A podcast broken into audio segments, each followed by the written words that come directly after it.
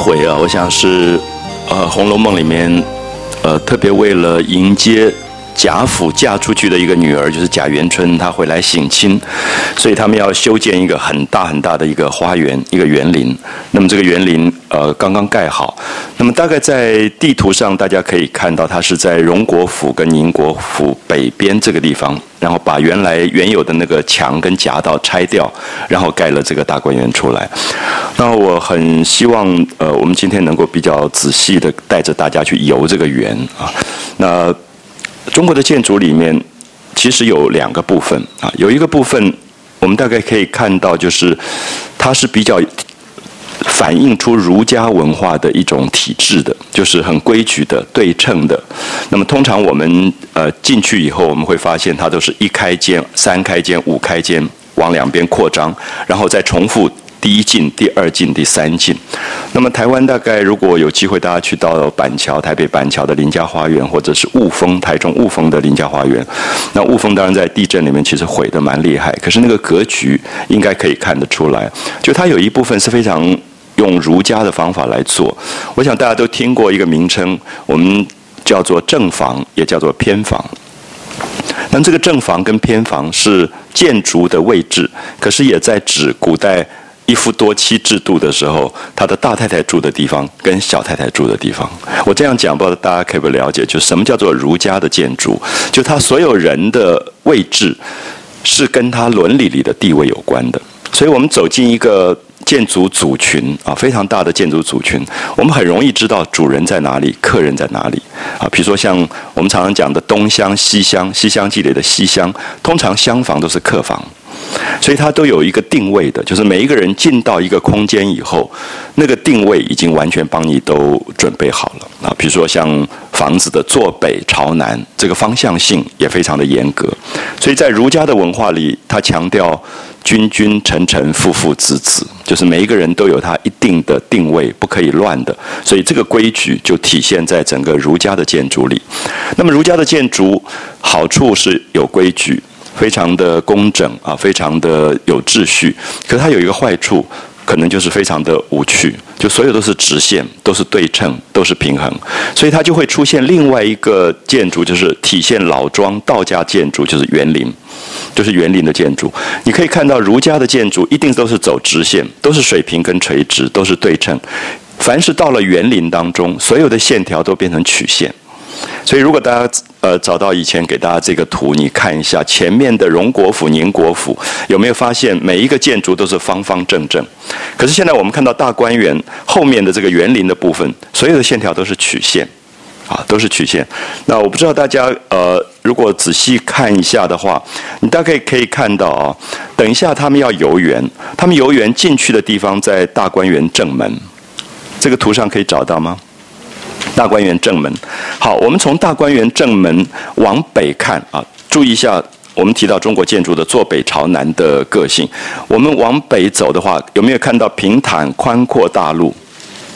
好，从平坦宽阔大路一直过去，笔直的一条路通到最后，你看到景点的最后就是正殿，有没有？正殿后面就是大观楼。好，注意一下这个正殿大观楼，它是用来做什么的？它是用来迎接这个从皇宫里面回来的这个贵妃要住的地方，所以这条路是笔直的一条路，一定是她回来的时候接驾的那条路。两旁边排满了太监，排满了所有的这些迎接她的这些宾客，然后她要走这条大路。可是我们看到这条大路的两边都是曲线，有没有发现很多很多的小路全部是绕来绕去的？那么这是游玩的空间，所以它其实用儒家跟道家。展现出两个不同的建筑的呃规则，一个建筑是说，在人世间要有君君臣臣父父子子的规矩，可是同时又有一个解放，这个解放是下了班以后休闲的时候，你可以尽量走曲线，你可以在里面游玩，在里面绕。所以我想这样子的话，也许大家就可以了解到今天我们所提的这个第十七回，虽然是一个建筑的游园，可是我们也可以看到它其实是一个。利用建筑空间把人带到自然当中去。我们呃，我想很多朋友去过苏州，那么苏州最有名的就是它的明清时代留下来的园林啊，像最有名的拙政园、网师园、狮子林啊，这些可能很多朋友都去过。那我们大知道，苏州当时是因为它文风很盛，所以它出来了很多的读书人到北方去做官啊。明清的时候，他都在北京做官。那么做官到最后，可能政治不如意，或者免官辞官不做，或者退休了，回到他自己的南方的家乡，他们就会去经营一片园林。那么这个园林，我们听到叫做拙政，很明显是因为他觉得他政治搞不好，所以回来退休养老游玩，就不要再谈政治了。所以拙政这个拙政，很明显是说他。不要再谈政治，他要忘掉政治。他觉得政治对他来讲是一生的一个噩梦，所以他回来就经营一个园林。那么这个时候，他会尽量让他的园林接近于山水自然，而不让他感觉到是一个人间的秩序，里面没有君臣，甚至没有父子的这种太严格的压迫的秩序，而变成一个个人的解放。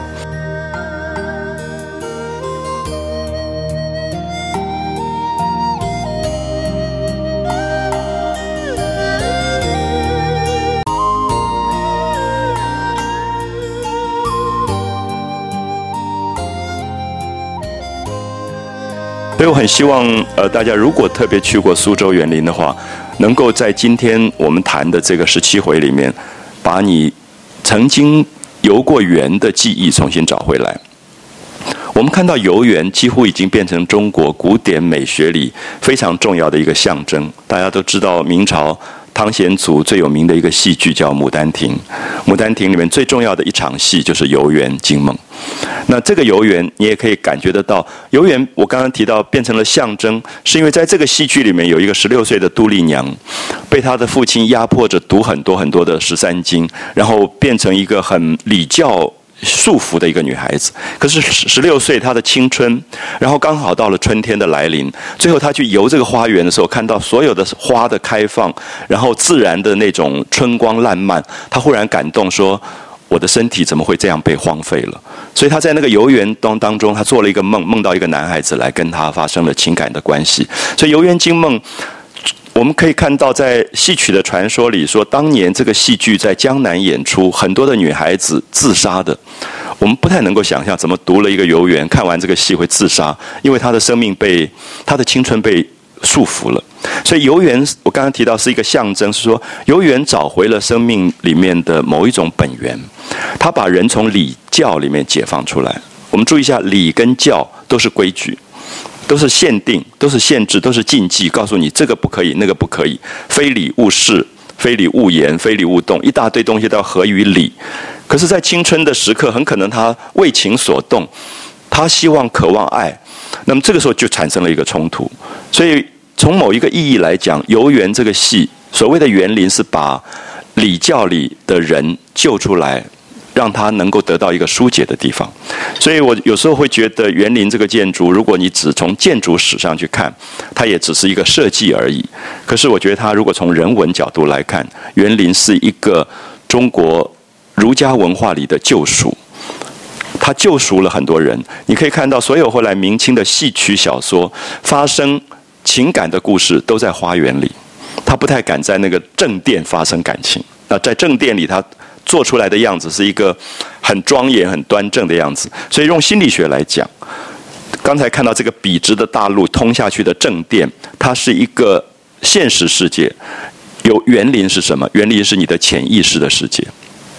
我们在呃谈到审美的时候，常常谈到弗洛伊德的潜意识，所谓的 subconsciousness，就是人在平常做人、现实当中做人。做的很辛苦、很累的那个部分，你会休闲当中会解放的那个部分，那是你的潜意识的自我回过来了。所以我希望今天我们谈到这个游园，你可以看到贾政是一个做大官的人，贾宝玉的爸爸。那么他一生都在官场，所以每天应酬所有的这些人来人往的这种敷衍虚伪。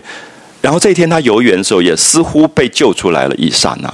然后这个时候你可以看到，在游园的过程里，他刚好就碰到了宝玉。因为宝玉那天这个花园盖好啊，宝玉就先跑进去玩。因为上第十六回，大家记不记得是贾宝玉的一个好朋友叫秦钟死掉了，所以宝玉很难过，就觉得啊，他的一个好友去世，然后就有点闷闷的。那贾母就很担心他，就说：“哎，要不要把他带到花园去走一走、玩一玩？有没有发现花园常常是治病的地方？就是人在现实当中受苦跟受伤的时候，会到花园里面去求助于一种治疗，因为花园基本上是山水，它是自然。中国一直相信。”呃，这个跟西方有一点不同。西方常常人在现实里面受伤的时候，会求助于宗宗教。我觉得中国很特别，是求助于山水。所以我们的山水画这么发达，我们的山水诗这么盛行，我们的园林建筑这么发达，是因为他觉得山水可以帮助人去痊愈，可以治疗他的心灵。所以这一点，我觉得在东方跟西方的美学有很大的不同啊。在现在欧洲还是一样，我的。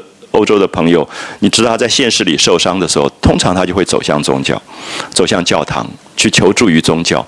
可是大概在东方，通常他也会走向部分的宗教去拜拜什么。可是大概尤其在文人的世界，他并不走向宗教，而是走向山水。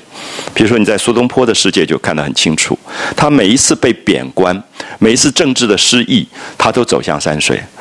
他会到了杭州，在西湖说：“若把西湖比西子。”淡妆浓抹总相宜。他会告诉自己说：“我虽然现在不做官，虽然会被被贬官，政治上是受伤失意，可是我在西湖这个地方可以看到一片这么好的山水，而这个山水不管是晴天雨天都很好。他其实在提醒自己，生命得意跟失意，其实都可以过得很快乐。你不见得。”得意就忘形，失意就很颓丧。好，这里面其实都有一个他的山水哲学在这里。所以最后我们看到园林艺术，等于是把文人向往的山水搬进到园林。所以如果大家去过苏州的网师园啊，网师园其实就是讲钓鱼的意思，就是用网子来捕鱼的这样的一个。呃，渔父叫网师，从这个典故出来的。那我们知道说，屈原在自杀以前，不是在汨罗江边走来走去吗？碰到了一个渔夫划着船来，那个渔夫就劝他说：“啊，全世界都喝醉了酒，你干嘛一定要不喝酒？你要装清醒。那全世界都很脏，你干嘛一定要这么清高？意意思其实劝他不要自杀。那屈原当然个性不同，他就觉得说，他要坚持他的洁癖。”他就自杀了。可是渔夫这个典故就变成了中国文学里非常有趣的一个象征，就是说，你不要去故意跟这个世界产生这么悲愤的感觉，你你不妨跟大家一起随波逐流。那渔夫就代表了另外一种，就是有智慧，要活下来，即使看到社会不好，时时代不好，可是我还跟着一起这样活下去。所以渔夫变成了一个。象征，所以网师园这个网师来自于这里，就是这个人一定可能做过官以后，他觉得别人贪污啊什么之类的，那他也很难过，他最后退下来，退下来就说我干脆去捕鱼为生。那当然大家知道，网师园这么精致，住在园子里的主人不可能去捕鱼为生，可是他会把自己称为网师，就是渔夫。那么这个园林是现在苏州一般被认为最典范的啊，已经是联合国科教文组织指定的。人类遗产。如果大家去纽约的话，纽约最有名的这个博物馆 Metropolitan 大都会美术馆，在顶楼的部分仿制了一个网网师园，把网师园当时是大概在八零年代的时候，从苏州请了一批的工匠，把这个网师园整个复制在这个这个博物馆的顶楼上面，连假山、芭蕉全部都仿制出来。那我在台大的城乡所的学报里面写过的这个这个当时仿制的这个。介绍，因为我们在这里看到很有趣的一点，就是苏州其实是一个非常繁华的商业城市，它并没有太多的自然。可是所有的拙政园、网师园，它是借景。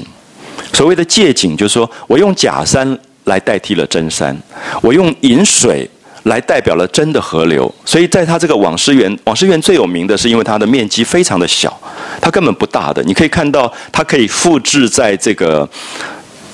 呃，大都会博物馆当中，所以这个园其实并不是一个很大的园。当然，它复制的不是全部，它复制的主要是网师园里面有一个叫做殿春仪。殿春仪也可以说是网师园里面最重要的一个一个建筑的景。那么空间很小，所以当时呃，在大都会美术馆复制这个园林，也找了很多的建筑学者特别讨论关于中国园林的布局。那么这个中国园林的布局，等一下大家在十七回里面就可以感觉得到啊，就是贾政带了一批人跟宝玉进到这个花园。这个花园刚刚盖好，一进去以后什么都看不见，就是一带青帐，一带假山遮住，什么都看不见。然后进去以后，你发现贾政他们第一个赞美是说：“好山，好山。”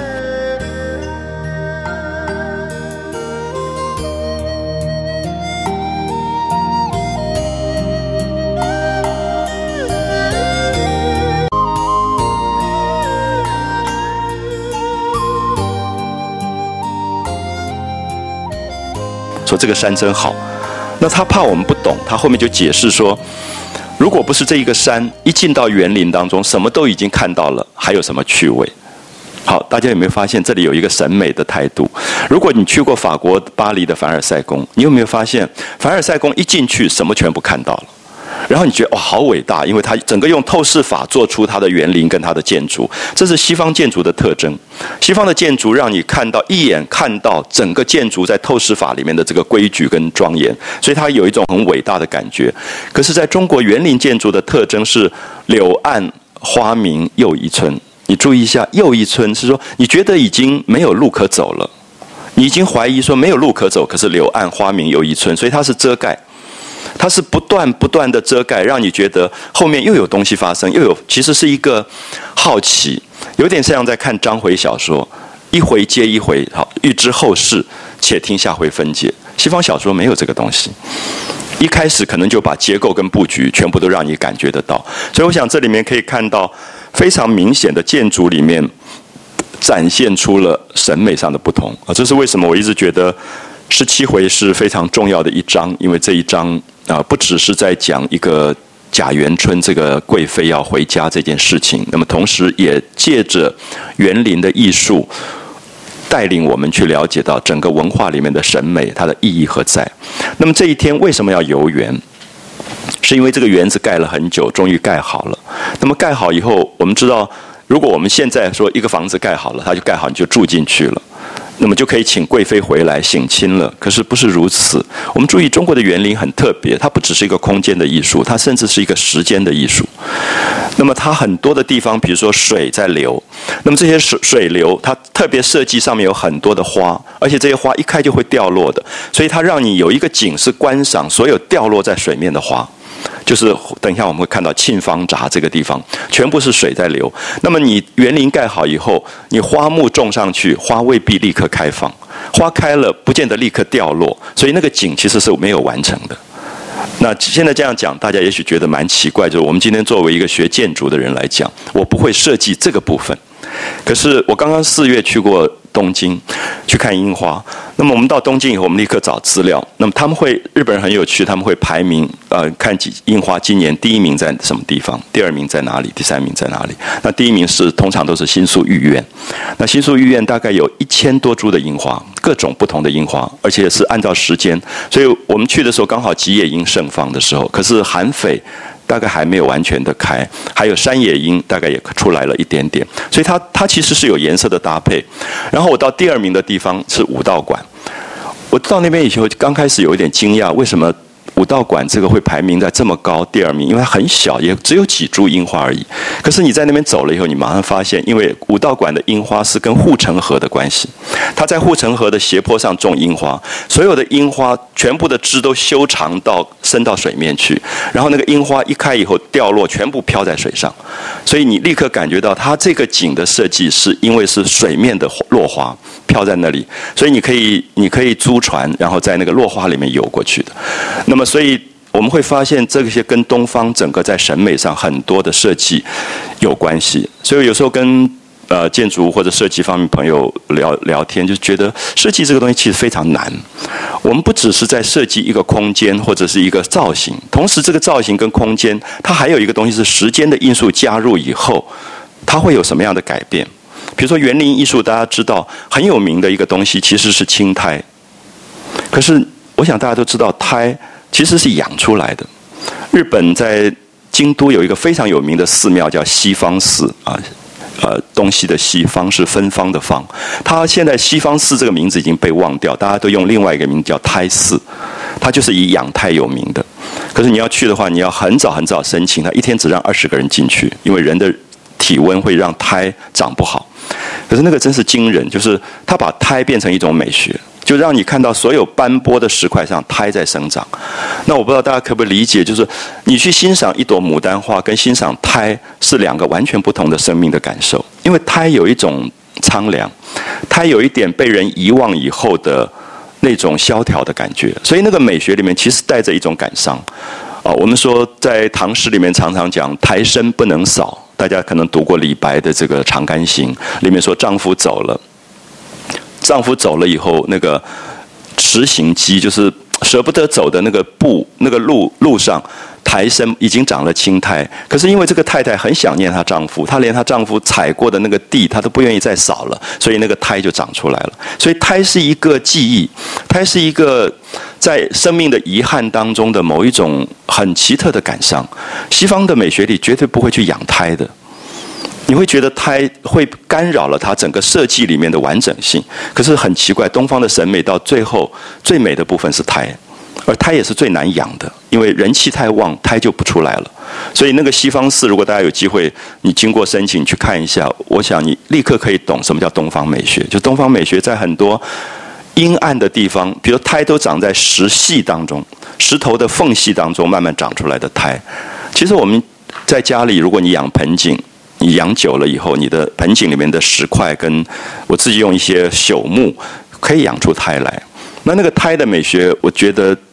可能大家可以从很不同的角度去思考。那么，等一下大家就可以看到《红楼梦》第十七回当中，很重要一个字是“幽”，幽静的“幽”。那“幽”这个字在西方的美学也不太容易存在。我想大家可以，我举一些例子你就了解。我们叫做幽兰，对不对？空谷幽兰。为什么用“幽”来形容兰？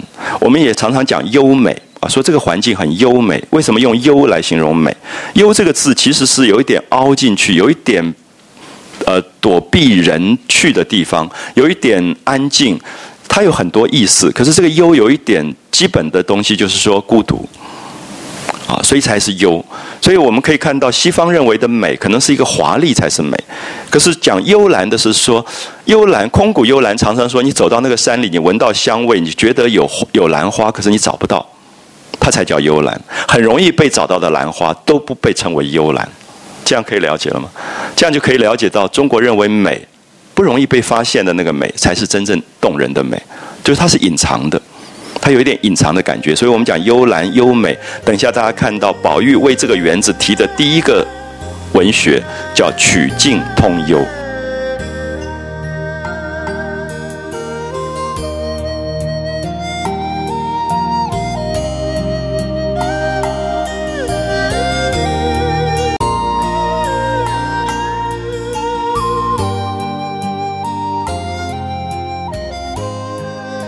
弯弯曲曲的小路通到不可知的地方，叫曲径通幽。我想大家常常看到这个成语，曲径通幽。可是为什么通幽？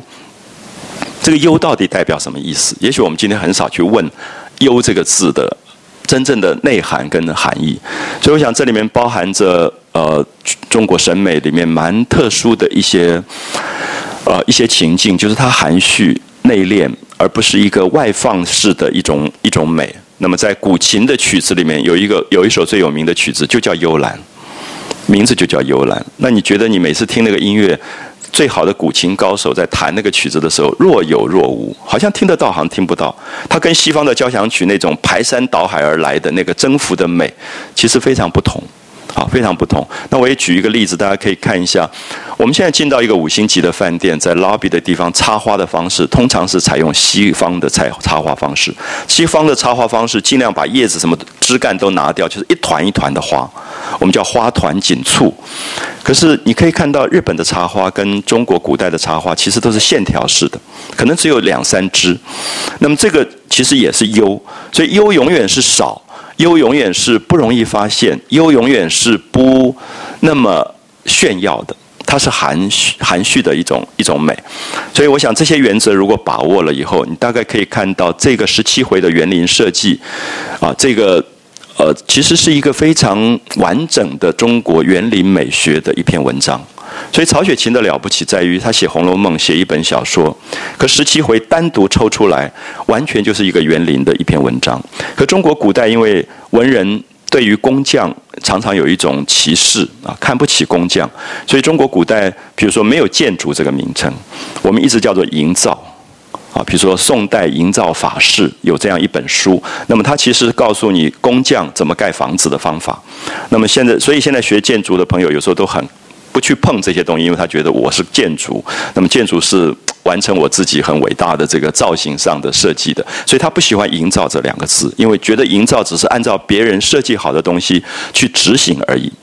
可是我自己翻了一下宋代营造法式，我觉得里面其实保留了非常多有趣的东西，就是过去的工匠跟设计师这个角色不太分得开来，其实。达文西跟米格朗基罗也是如此，他们身上兼具工匠的部分，也兼具设计者、艺术家 （artist） 的部分，它是合在一起的。所以我们在营造法师里面可以看到，这个工匠他负责，就说这块地给你了，我要盖一个园林。那么这个主人当然会讲说，我大概有一些想法，那我希望怎么怎么盖这个建筑。可是其实这个工匠本身要动很多的巧思去完成它。那么这里面其实。有绝大部分是保留了一个建筑师的一个角色。我回到比较现实的例子啊，大家如果去过刚才提到的拙政园，拙政园里面有一个不断被讨论的，就是我所有学建筑的朋友到那边都叹为观止的地方，其实是一个湖面啊，出现忽然出现一个很小的亭子，它叫做轩啊。我想大家知道，在园林的建筑里很多的名称，比如说谢。木字边，谢谢你的谢改成木字边，这个谢是靠水的建筑，叫做谢。轩是四面都没有墙壁的一个房间，叫做轩，都是为了去观景的。亭子，它的意思就让你停下来的意思，就说这个地方不要再走，你再走太可惜，因为这里是看风景的地方。所以我我现在常常会发现，我们在很多国家公园里面亭子乱盖，因为我说不该停就乱停。那么他不知道停这个意思就是停。它其实就是让你说这个地方你不要再走了，你应该停下来去看景。所以你在古画里看到所有画亭子的宋画里，亭子所在的位置，它不是乱盖的，它绝对有景点。所以在郭熙的这个画论里面特别提提到说，景有可游、可观、可望。有的景可以望，可是你不能到，那个就是亭子可以看到的地方，让你观景的这个这个地方。所以亭、轩、榭这些名称。大家慢慢等下，在园林当中都会看得到。那么拙政园里面有一个非常有名的小亭子，它的名字叫“与谁同坐轩”。啊，与谁同坐？我想大家知道这四个字，翻译成白话就说：我可以跟谁坐在一起？啊，与谁同坐轩？取名字就取得很怪，对不对？你取一个亭子。你就叫什么呃放鹤亭啊，什么洗雨亭啊，可它叫做与谁同坐轩？就这个轩，我要跟谁坐？因为轩通常一般讲起来算是一个比较大的空间，比亭子要大的空间。可是到拙政园的现场，所有的人都吓一跳，这个轩小到大概只有一个人可以坐在那个地方。然后是一个一个扇面，是一个扇形，然后有一个扇形的窗临着湖面上，与谁同坐轩？那你坐到那个地方的时候，我学建筑的朋友觉得啊，这个亭子设计真是太棒，它那个整个观景的感觉。可是往往学建筑的人不一定知道，与谁同坐轩其实是苏东坡的一首诗。苏东坡到最后政治最失望、最绝望的时候，他说：“与谁同坐？我在我活着，我可以跟谁坐在一起？我愿意跟谁在坐一起。”那么每天上扣音节目这些人，他大家都不要跟他们坐在一起，他觉得这些人实在是太低俗了，所以他他就问自己说：与谁同坐？下面接的是说：明月清风我，与谁同坐？明月清风我。所以你可以知道，这个其实是一个文学的典故。所以我有一次跟一个学建筑的朋友坐在那边跟他讲这个典故，他吓了一跳，他说：哇，建筑好像要学文学。我说本来是，你怎么可能没有文人文的背景，你敢去设计？因为它不是视觉，它其实整个人文的回忆，所以你可以看到拙政园这个人设计了这个轩，与谁同坐轩，他明明白白是考试。就是你走进这个园林的人，你知道，我今天其实我不希望再跟人在一起了，我要跟明月在一起，跟清风在一起。在明月清风的夜晚，坐在那个湖面上，他觉得生命得到了一个最大的解放，所以他叫做与谁同坐轩。所以这一天，宝玉要跟贾政他的爸爸一起进到园林当中去，他的爸爸要给他一个期末考，因为宝玉总是被他爸爸认为读书读得不好。可这一天在游园的过程里面，他的爸爸要他命令说，这个地方应该提什么？比如说这个亭子上面应该提什么字？对联应该是什么对联？我常常觉得这种期中考、期末考实在太棒了啊！可是我想，我们我们的考试大概其实少掉了跟我我觉得这个有一点像医学院的学生最后的临临场经验。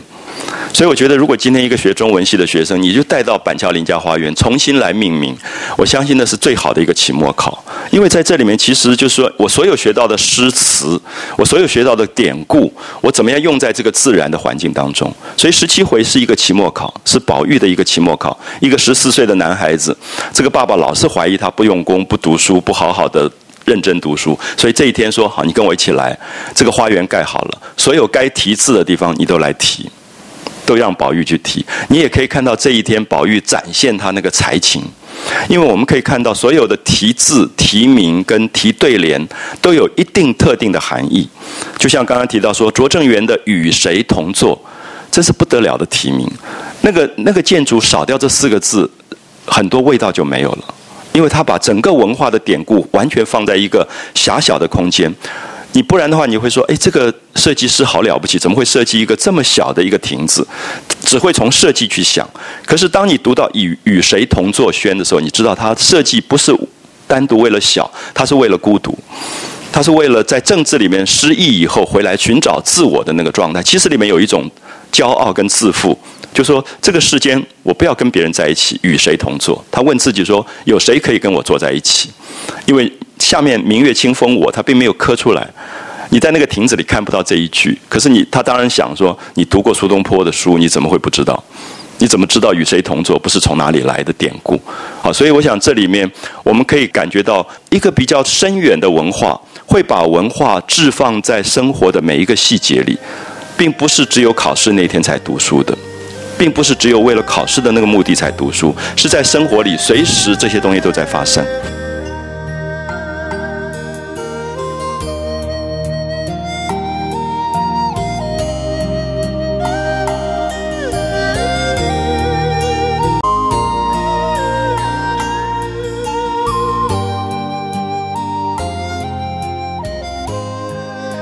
大概去江南游园的时候，其实最感动我的部分，都是你发现你所有读过的古典文学在那边全部出现了，所有的对联这些匾额。所以朋友常常说：“哎，你怎么走那么慢？”因为对联让你停下来，因为忽然石头上出现的一句诗，它会让你停下来。因为所有的园林都是文学，全部是文学。这个不止在中国的园林，甚至如果大家去日本，你去奈良的招提寺啊，这个唐朝鉴真和尚去盖的一个庙，它后面的园林的部分好多石块，石块上都是他们日本古典诗人的诗句，而那个诗句都跟环境有关。那环境是说。在网师园里面，你走到一个地方，它会有一个轩，它就是听雨，它只有两个字，就是听雨。而你不太懂，说为什么这个轩的名字叫听雨？然后你发现这个轩四周种的全部是芭蕉，它就在雨的季节，它一定坐在这里听雨，因为雨声跟芭蕉的关系，雨的声音跟芭蕉叶子的关系。如果这个地方种的是其他的植物，它不会叫听雨的。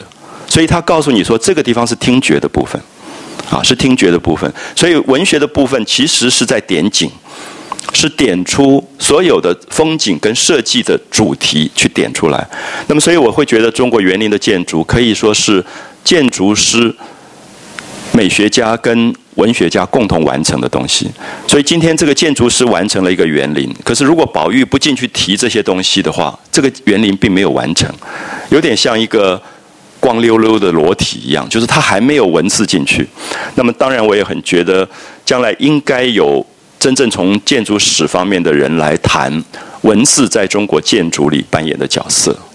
我觉得这个是绝对应该要讨论的一个美学，因为西方的建筑里几乎没有文字，没有文字。可是如果你在东方的建筑，其实在日本，大家如果去奈良跟京都之间有个叫万福寺。是明朝时候一个姓林的和尚去盖的，那里面全部是对联，是匾额。那么这些一层一层这些东西，你会发现，你看到匾额的时候，你有一个视觉的焦点，就是挂匾的地方一定是建筑的 focus 焦点。就是你走进一个园林的时候，你会看到你的视觉的端景啊，在建筑上叫做端景，它就是文字，因为文字是视觉上辨认的符号。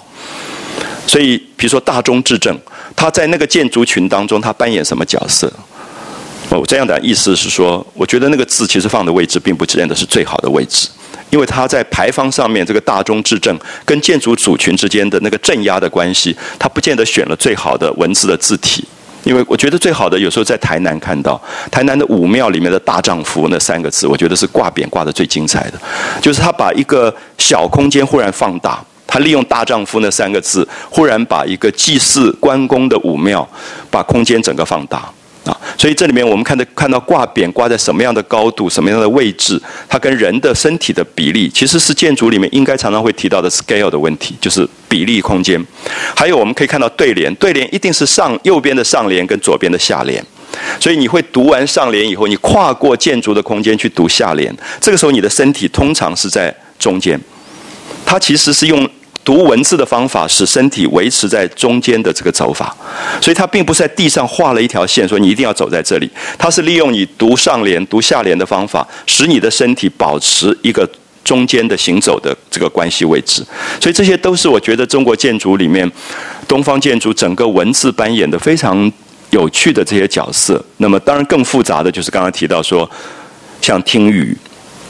他在点醒你很多很多跟景观的关系，还有与谁同坐，这个时候它的意义是什么？它所有东西都跟环境这里有关啊！所以等一下大家可以看到，这个考试并不只是考文学，并不是考宝玉写诗的能力，同时是说这样的环境、这样的景，你用什么文字才能够跟它匹配？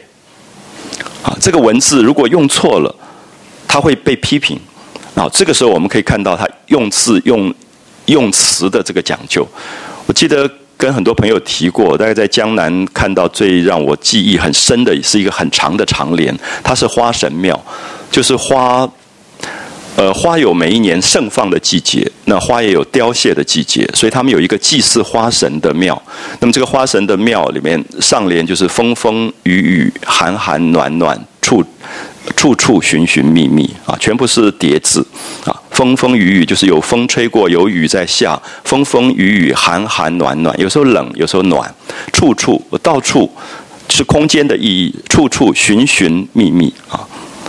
风风雨雨，寒寒暖暖，处处寻寻觅觅。那下联是莺莺燕燕，就春天的时候，黄莺会来，燕子会来，会叫莺莺燕燕，花花叶叶，花掉落，叶子也在飘落。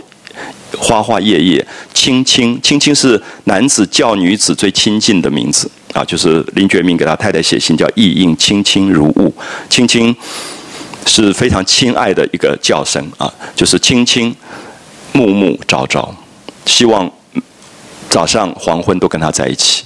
好，我再念一次：风风雨雨，寒寒暖暖，处处寻寻觅觅。下联是莺莺燕燕，花花叶叶，青青暮暮朝朝。我在那边站了好久，就呆住了。就是你会忽然发现，一个古典文学的深厚，竟然就在一个民间的庙宇当中。那我不知道这样的教育会不会是比所有的汉语文学国文的教育更好？就是其实是一个爸爸带着孩子在到处游玩的时候，就念给他听了。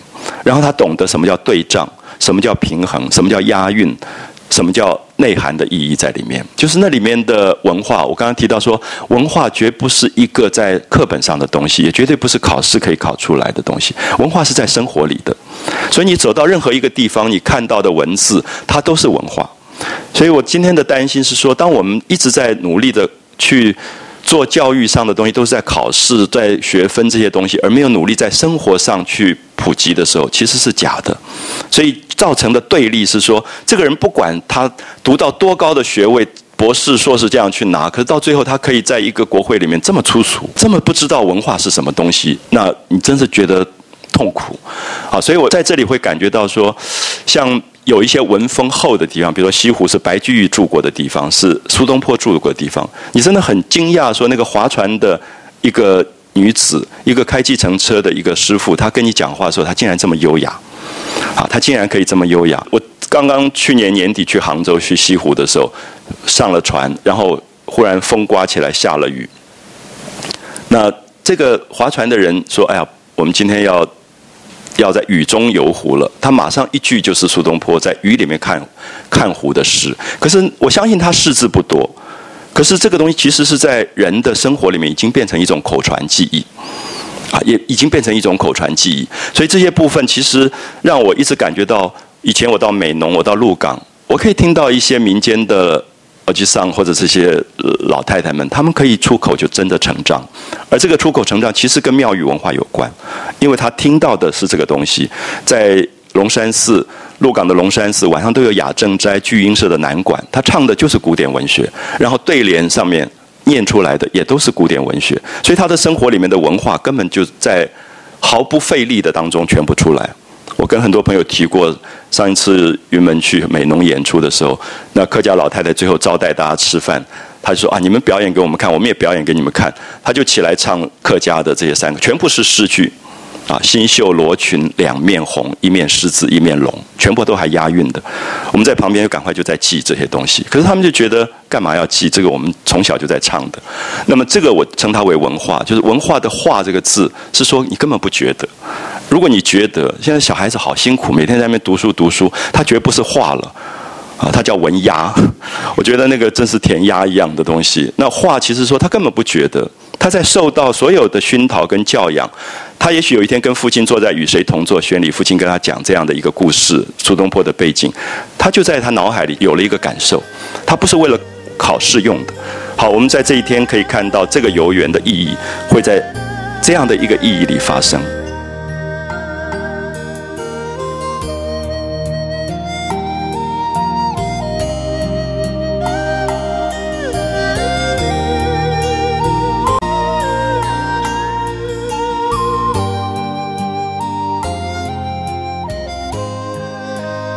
所以我等一下我很希望大家可以在这个游园里看一看，十四岁的宝玉，很可能应该跟我们今天十四岁在台湾的一个男孩子一样，就是他也在读书。然后这一天，他秦钟死掉，他心情不好，贾母说啊，把他带到花园去玩一玩嘛。那个花园还没有盖好，就让他去玩。就玩的一半的时候，忽然贾珍跑来了。贾珍是负责督造这个园林的，是他的堂哥。然后就跟他说：“你还敢不赶快走？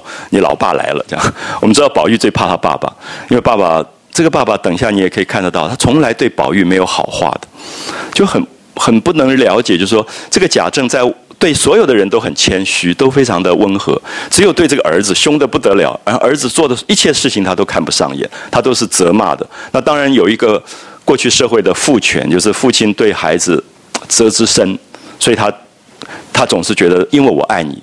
我有这个权利，这种责备，所以宝玉看到爸爸就发抖，就要跑的。就贾政说：“你还不赶快跑？你爸老爸已经进来了。”那个老爸就带了一些门下的亲客，就要准备要游园了。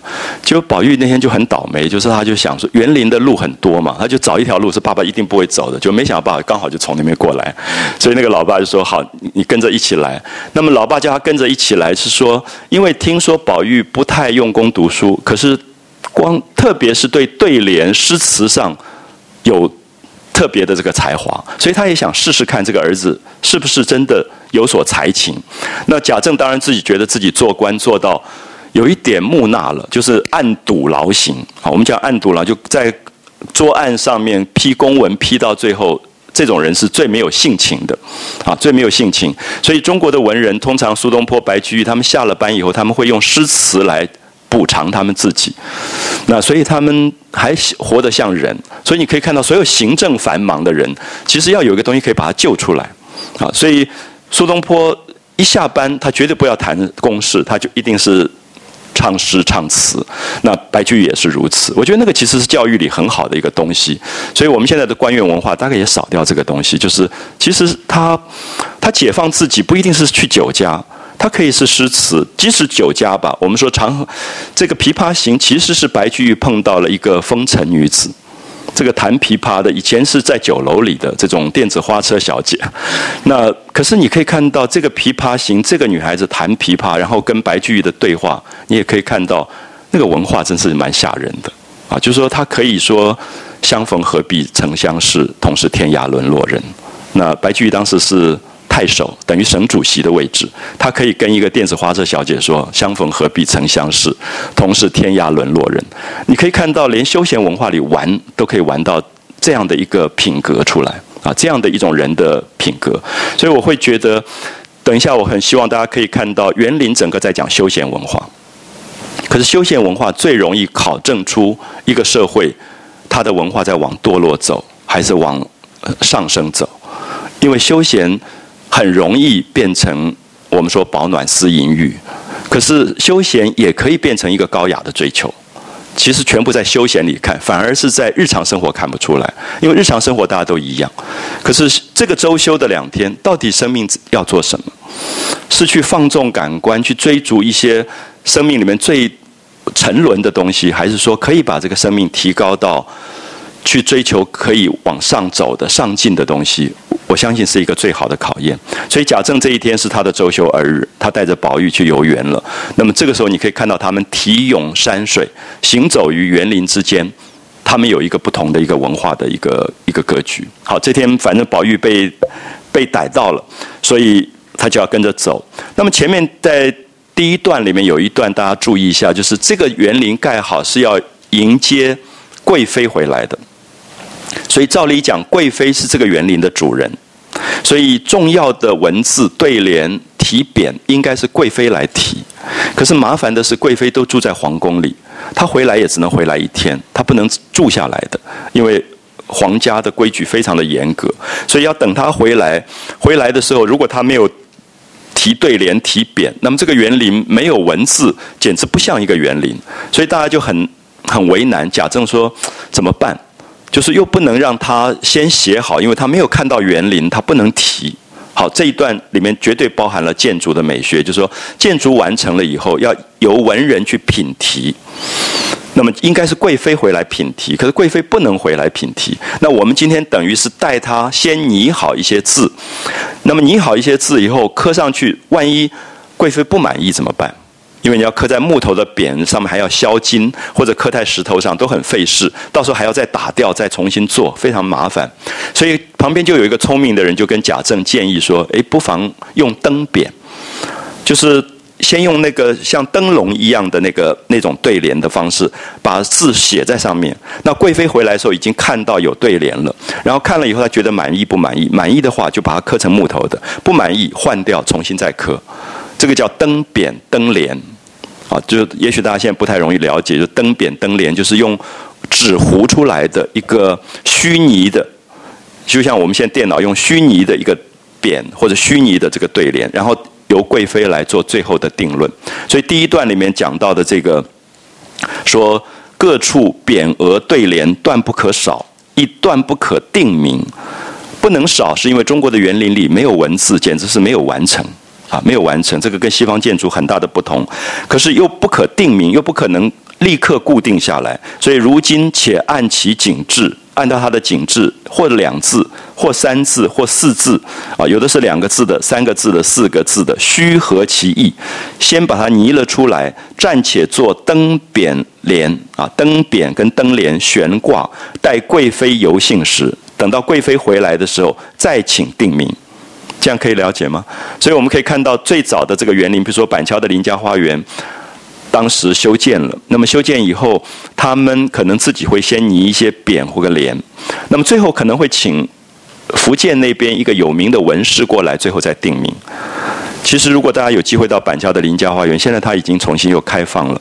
那个园林的修建，其实是南方园林里面蛮有代表性的一个啊。虽然我们觉得，我们常会觉得重要的园林应该是在。苏州啊、扬州这些地方，可是我一直觉得台湾的板桥林家花园其实是蛮特色。为什么蛮特色？因为天高皇帝远，就是板桥林家花园。照理讲，按照官位跟清朝国家的体制，它不能盖这样大的园林。可是因为板桥林家当时非常有钱，而且最后清朝末年政治腐败的那段时期，板桥的林家捐了很多钱给清朝的国家，所以最后他被赐官。他并不是真的经由科举慢来出来做官的。那么，所以他最后要盖园林的时候，他想皇帝反正一辈子也不会来台湾看我这个园子，所以大概也没有人会告这个状，所以他就盖了有一点繁体字。所以其实板桥的林家花园是非常精彩的一个园，尤其。最好的部分是书房的来清阁，还有后面的戏台。它的戏台是盖在一个水的水池当中的，现在已经恢复在用啊。我有一些朋友在那边演那个梨园戏，唱南管梨园戏，就是你隔着水在看戏的。它的戏台四面都是水，有一个小桥通上去。那演员是在幕后换装，然后去到这个台子上演戏，观众是坐在水池的外围。水池的外围。好，所以我想大家这样可以了解到说，园林的艺术的设计，台湾并不是看不到。就是有机会，你可以去稍微走一下。当然，现在他 BOT 经营者，我就不太能够有把握。就是有时候他们会喜欢在那个莱金阁那个书房忽然卖起什么雀巢咖啡，你就很头痛。那其实这里面，因为园林很麻烦，是说园林有它一套的审美，所以有些东西加不进去。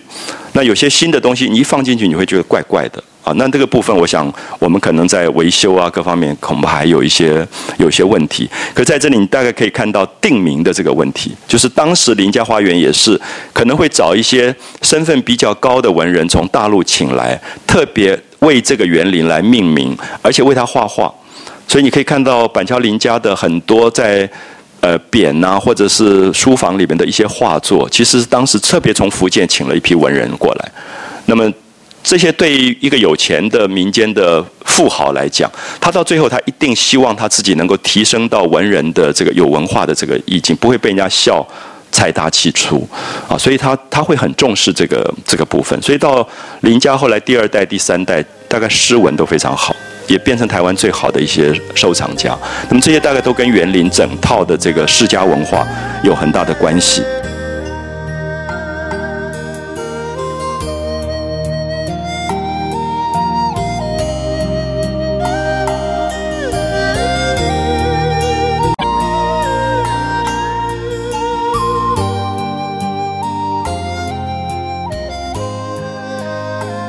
好然后他们现在要开始游园，大家可以看到说，贾政已经接受了这样的看法，说我们今天先走一走，先去游园。那么先拟出一些灯匾跟灯帘挂起来，那么写喜今日天气和暖，说今天天气非常好，那么大家去逛一逛吧。所以我觉得这一天是难得贾政的休闲的一天。然后他休闲这一天就带了很多的亲客，然后命令贾珍说去知会。园里面的人，然后他们要去玩，所以下面大家就看到宝玉刚好带着他的奶妈，还有他的小厮们，就在花园里面。所以别人赶快通报他说：“老爷一会儿就来了。”那宝玉听了，带着奶娘、小厮们一溜烟就出园来啊！注意一溜烟就是赶快跑，因为他只要一听到老爸要来了，他赶快就要就要跑了。那么结果他刚好就顶头贾政引众客来了，有没有发现？好死不死，这个宝玉刚好就碰到了，顶头就是他爸爸啊，他爸爸过来，所以躲之不及，逃也逃不掉，他只好站在一边。那贾政因为听到署长啊，署长就是学校里的老师，告诉他说，宝玉专能对对联，啊，宝玉对对联非常好。我不知道大家可不可以了解，对对联其实是古代对于孩子的训练里面非常重要的一个文字学的或者音韵学的一个。重要的教育，所以像过去北京大学一直在提倡西学，胡适之他们回来提倡西学的时候，有一个新加坡在牛津拿博士学位的辜鸿铭，他就相反，他特别强调要做对联。他每一次考北大研究所，他都要出对联，因为他觉得对联是一个对文字、对声音最。容易了解的东西，你最容易测探出这个人对典故的掌握。所以，其实我记得我们小时候也常常如此。爸爸常常没事喝了一点酒，就说：“哎，我出一个联，你们来对这样子。”其实都是考试，可是我们也不觉得啊。那个时候，爸爸常常讲说：“五月黄梅天，说五月黄梅就这个季节，一下一下晴，一下雨。”那我们就对了一个三星白兰地，就我爸很气啊，觉得我们乱搞这样。可是我觉得我对的很好啊，因为五对三呢，啊五那月还对星呢，对的这么这么准啊。五五对三，月对星，那黄梅天，黄梅对这个白白兰，黄色对白色，梅花对兰花，那天底下是天，我这边是地，每一个字都是对的，我一直觉得很得意。可是那个时候，老爸就觉得你不正经，怎么会只 弄出一个三星白兰地是他喝的酒？当时他喝的酒，那么我们就把它对进去了，就有点好玩。可对联其实是一个 game。是一种游戏，是一种文字的游戏。可这个游戏当中，在训练一个孩子对声音、节奏、对仗、平衡很多关系，他都学到。所以我相信很多的美学是在完全不知不觉当中在完成。所以我会觉得，文化的普及其实需要很多这种 game 的设计者，他一定要变成游戏以后，他才能够流传下去。就是说，怎么样把这个东西变成？变成像我们看到陈洪寿这个大画家在明朝最后去画赌博的赌具，画了一百零八个《水浒传》的这个赌具出来，他就觉得在赌博当中都可以是文化，啊，就是。我记得我看过那种苏州以前那种老的世家文化，他们打麻将，那个麻将是象牙刻出来的，然后后面衬一片那个就是香竹，那种有斑点的竹子。衬在象牙上面去雕出来，就是一个赌具可以做到这么精致。现在当然在古董店已经卖的很贵很贵了，因为那个完全是手工做出来的麻将牌，就是象牙的质感，竹子镶起来，然后他们刻花刻的漂亮的不得了。那么这些部分我们都很少注意到，其实文化应该是在庶民生活里面去做这个普及的工作。所以这一天，宝玉就要被试验说，诶，他到底多会对对联？那么这个对联可以看到他。读了多少的书，然后对于所谓的音韵、节奏、文字的这个掌握的能力到底多好啊？所以他就逃不掉了，所以只好跟着这个贾政就开始进去。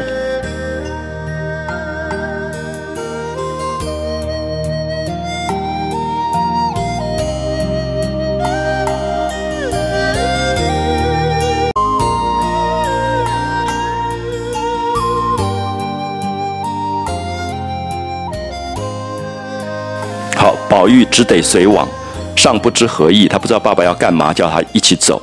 那贾政刚至园门前，只见贾珍带领许多执事人来一旁侍立。那贾政说：“且把园门都关上，我们先瞧瞧外面，再进去。”就说先从外面去看这个园林。贾珍听说，就把门关了。贾政先秉正看门。好，如果在图上面，大家就可以看到，就是刚才讲的那个笔直的大陆的大观园正门。贾政这个人很好玩啊，他的名字里面就有一个正，他永远就要很端正的去看什么东西，所以他秉正看门。秉正看门就是让自己身体站正了，然后来看这个门啊，看这个门。然后他看这个门是正门五间。呃，我不知道大家可不可以了解，在中国建筑里面最重要的两个字，一个是间，一个是进。间是指横向发展的空间，叫做间。所以我们这样举例，就是说有一个方形的房子盖好了，然后不够住，所以往两边发展，就是有一个东厢东厢房、西厢房出来，就是三间。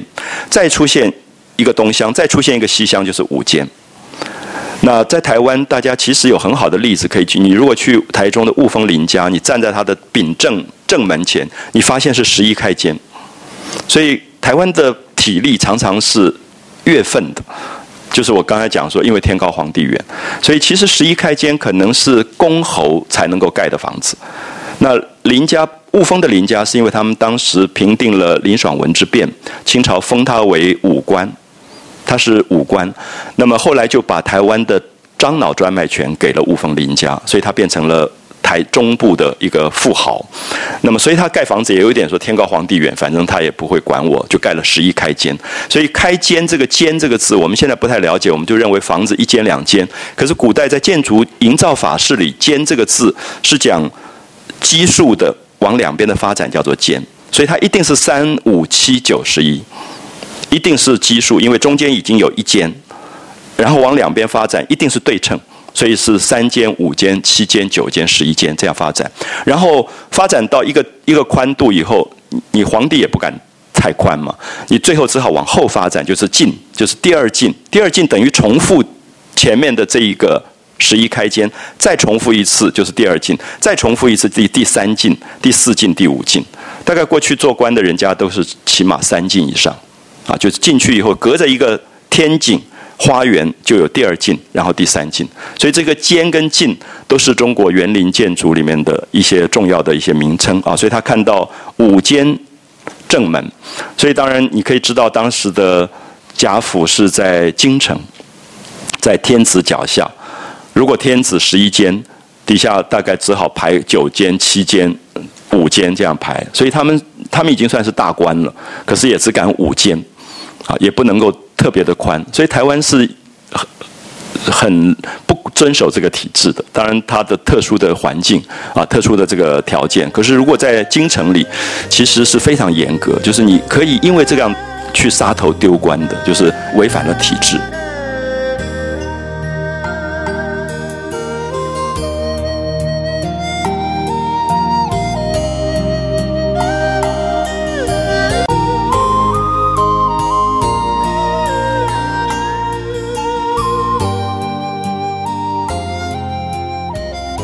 好，所以他就看到正门五间上面铜瓦泥丘基，铜瓦，我想大家应该还看得到啊。台湾在日据时代留下很多的房子呢，黑色的瓦，有点像圆筒劈成一半，这样半圆的覆盖在屋顶上的那个铜瓦。泥丘基是在讲说整个屋檐上面的这个转折的部分起起伏伏，像泥鳅的那个背一样。那么这个部分其实有两种讲法啊，就是泥鳅基有可能是在讲。乌鸡接头的地方有一种圆形，像泥鳅的背一样。可是我在苏州园林里面看到有一类的房子跟墙，它真的就盖成是像龙一样起伏的，整个用铜瓦铺成一个像起伏的墙，就是我们墙头不是平的吗？它是铺成起伏状的，那完全像泥鳅一样。所以我也怀疑这里讲的泥鳅鸡，有可能不一定只是讲铜瓦上的乌鸡的部分，而可能是这个墙头。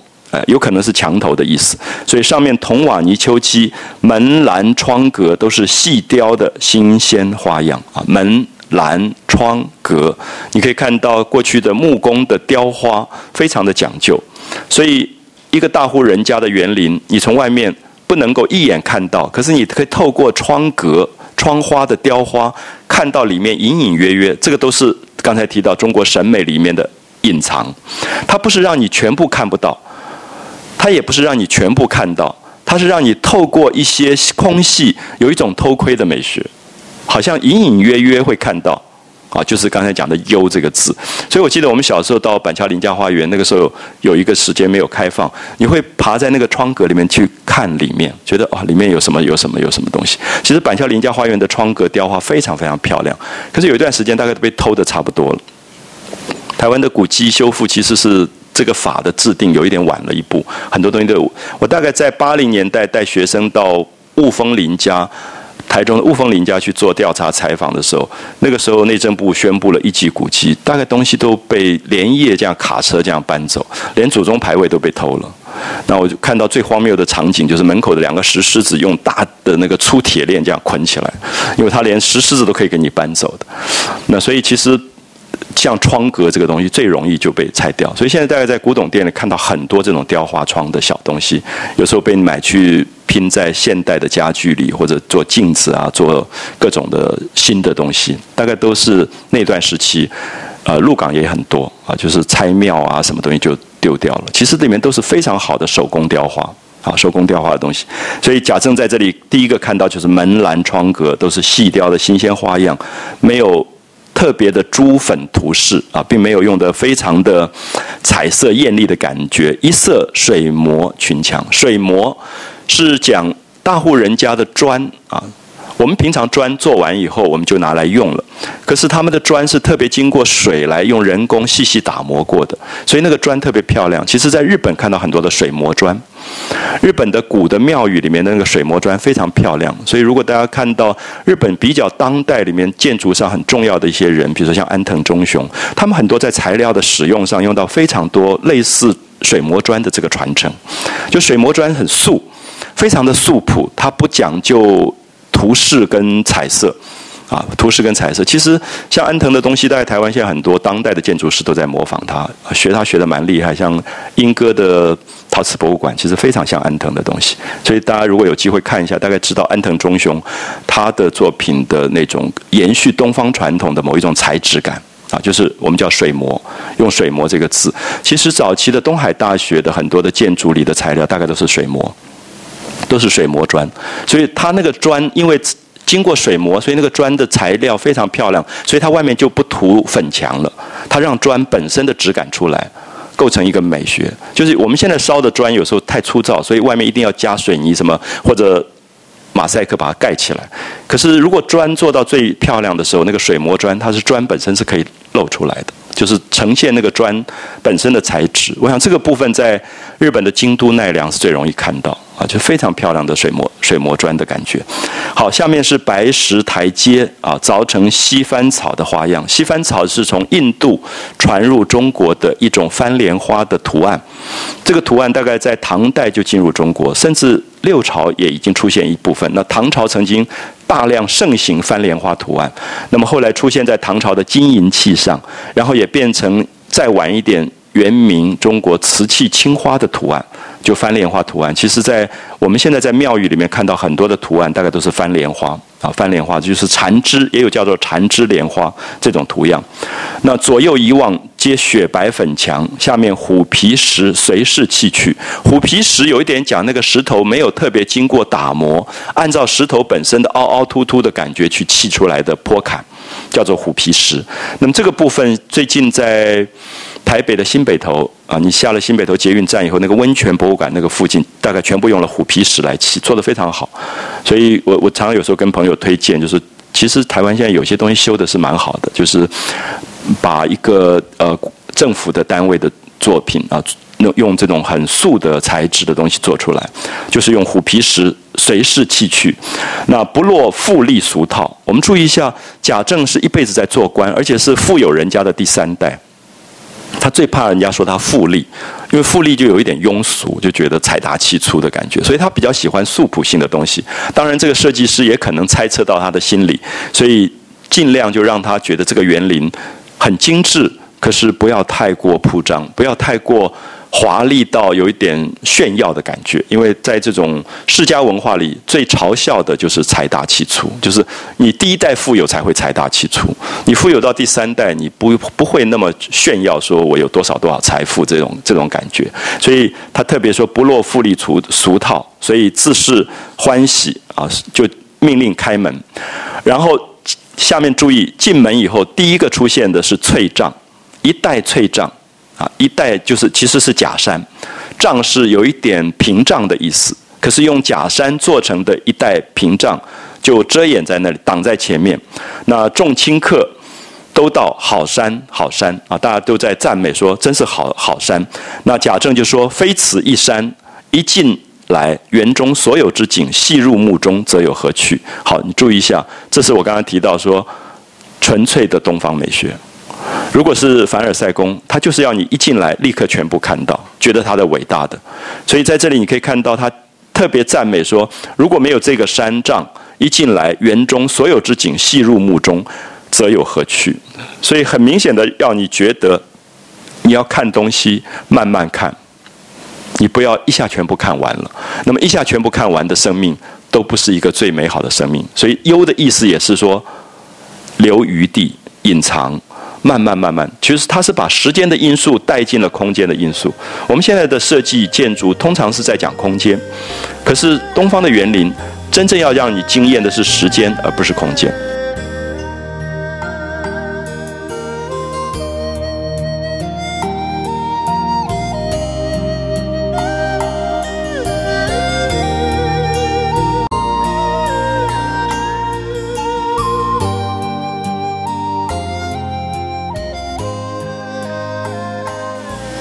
很多朋友问我说：“呃，西湖很美啊，乾隆皇帝游西湖游了好几次，最后定出了西湖的十景，十个最美的景。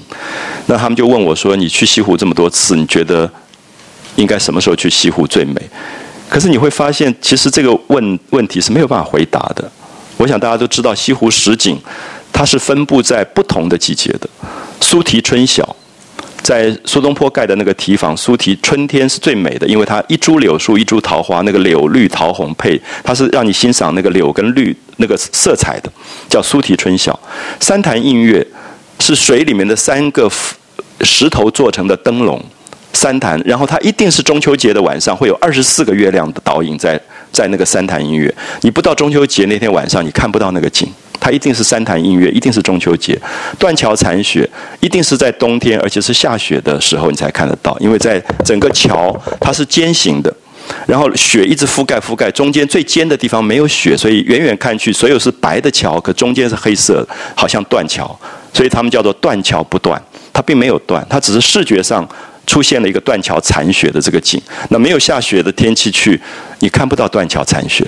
所以我现在只讲了三个景，你就知道说它根本不在同一个时间可以看得到。那么这个大家都有一点东方的美学，认为美这个东西不可能只是在一个空间里看到的，它其实是时间的过程。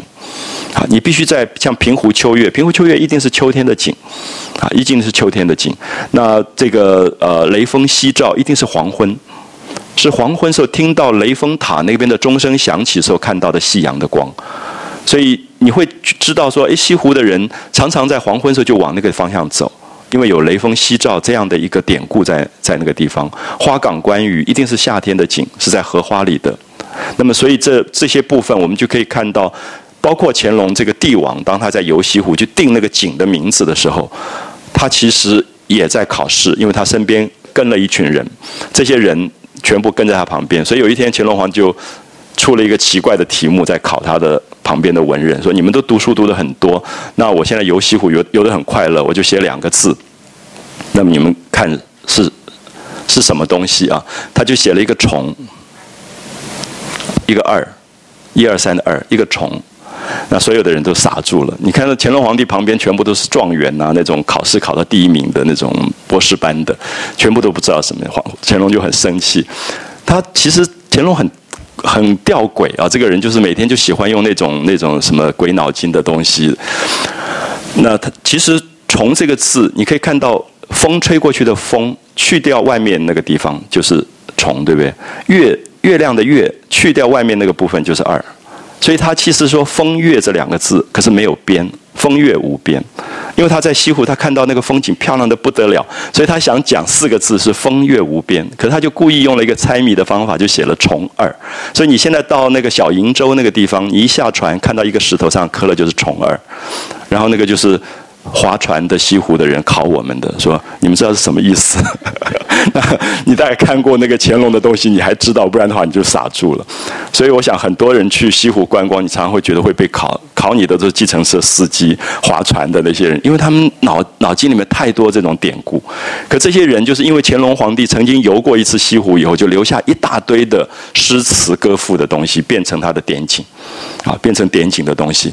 所以如果下次大家去西湖看到，虫儿，不要被唬住啊！其实，其实我觉得那个完全是像现代的游戏一样，就是风月无边，他就考了一个这样的试。那今天贾政考宝玉，也有一点在这样考，啊，用这种方法，就是他把文字完成游戏了，完成游戏。可是我我刚刚也已经提到，觉得文化本来就是一个 game，它就是好玩的东西。那看你怎么样去动这个，我们讲急转弯。啊，那你忽然要动脑筋去想这个东西，那现在有时候那个急转弯弄到有点真是没有什么文化了。可是乾隆皇帝就是爱玩急转弯的人，脑脑筋急转弯的这种这种人，他忽然就弄出了一个一个虫儿。好，下面我们继续看他们怎么去走啊。然后他们走进园林，说如果没有这个山，非胸中大有秋祸，焉想及此？好，秋祸，我不知道大家有没有常常听到这个字，秋是山，祸是山谷的意思。那秋祸是在讲山水，啊，是在讲山水。所以一个人设计园林，不只是他是一个好的设计师，他胸中大有秋祸，就是他胸他胸怀里包容了伟大的山水。那么这个是对人很高的赞，因为赞美，因为在《世说新语》里面曾经讲过一个大画家顾恺之，他画当时第一代。的文人就是谢幼宇，那大家都认为谢幼宇是当时最清高的一个文人，所以顾恺之画他的时候画把他画在山水里面，那别人都很就知道了解到说，如果谢幼宇不画在山水里，无法表现出他的一种文人的高高贵的品格。啊，所以“秋货”这两个字是从这个典故来的，就是胸中大有秋货，就认为一个人不管是治国，不管是读书，不管是经营企业，他胸中自有秋货。我们到日本都可以感觉得到，到日本很大的像三菱、三井这种大企业，他们大家里都有一个园林，而里面他们常常写到就是秋货，然后他也常常在跟员工的讲话里面讲到说，企业本身要有胸中自有秋货，这个是东方哲学。啊，整个东方哲学就觉得不只是为了短视的财富赚钱这个东西，而你要有大格局。所以这个秋货有一点是胸怀跟大格局的意思。好，我们等一下会整个进到园林，大家特别看一下宝玉怎么样去度过他这个艰难的期中考。